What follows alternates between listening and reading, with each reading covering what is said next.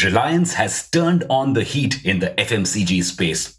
After news came out that the company is buying Campa Cola, other FMCGs are also looking at acquisitions now. And Tata is trying to acquire something that Reliance failed to. Something that has become a staple part of our lives anytime we travel. Reports suggest that Tata wants to buy Bisleri, the brand that is synonymous with mineral water in India. Welcome back to Revolution Read On, a daily podcast where we break down one story from the world of business and finance. Click on the subscribe button to never miss an update from us. Here's your story for today. Tata's motive behind acquiring a stake in Bisleri and no other mineral water brand is clear. Bisleri is the most wanted mineral water in India, at least in the non premium segment, enjoying a 32% market share.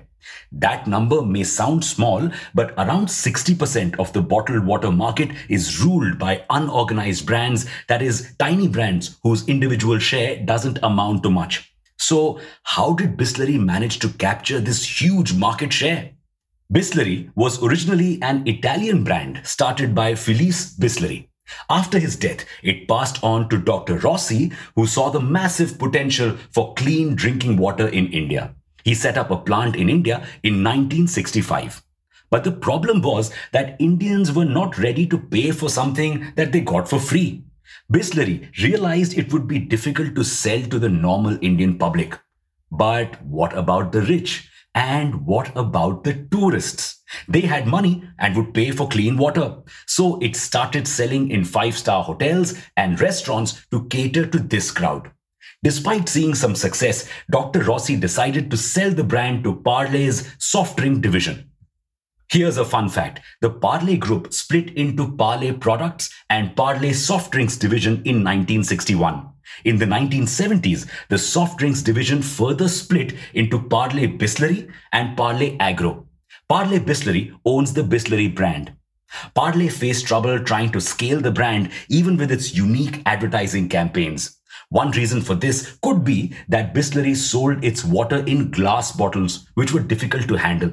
But then, in the 1990s, when our economy opened up, a lot of Indians suddenly started going abroad. There, they were exposed to the concept of clean bottled water. And they began buying bottled water once they returned to India. To capitalize on this growing market, Bisleri reduced the price of its bottled water and shifted to plastic bottles. It also began sending samples of its water bottles to weddings. This gave the company a massive monopoly on the packaged water market. However, local brands and international companies like Coca Cola with Kinley and PepsiCo with Aquafina also soon entered this space. In fact, Parle Agro also launched Bailley, its very own water brand. So many water brands have diluted Bisleri's market share, but it is still the number one water brand in India. And it isn't just a water brand, it also sells soda and carbonated beverages like Spyci and Limonata. It has also recently entered the hand sanitizer space.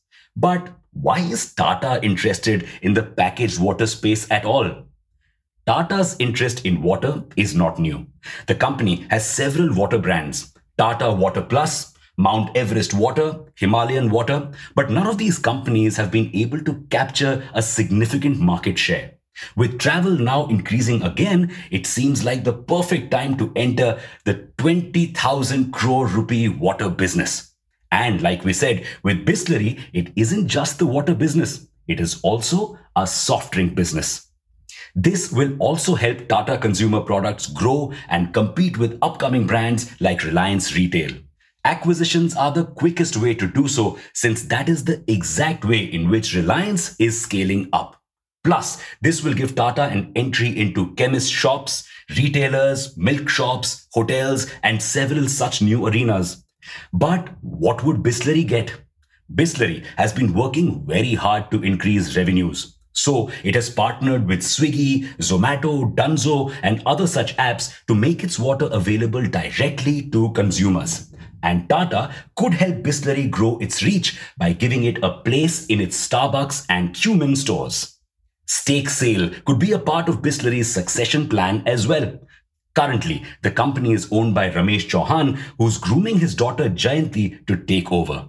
And though Jayanti has claimed that the brand would not be up for sale till she was alive, she had given up on the business back in 2010. However, for now, the stake sale is just a proposal. We will have to wait and watch if it materializes. With that, it's a wrap on today's story. Thank you for tuning in to this episode. We'll be back with more tomorrow.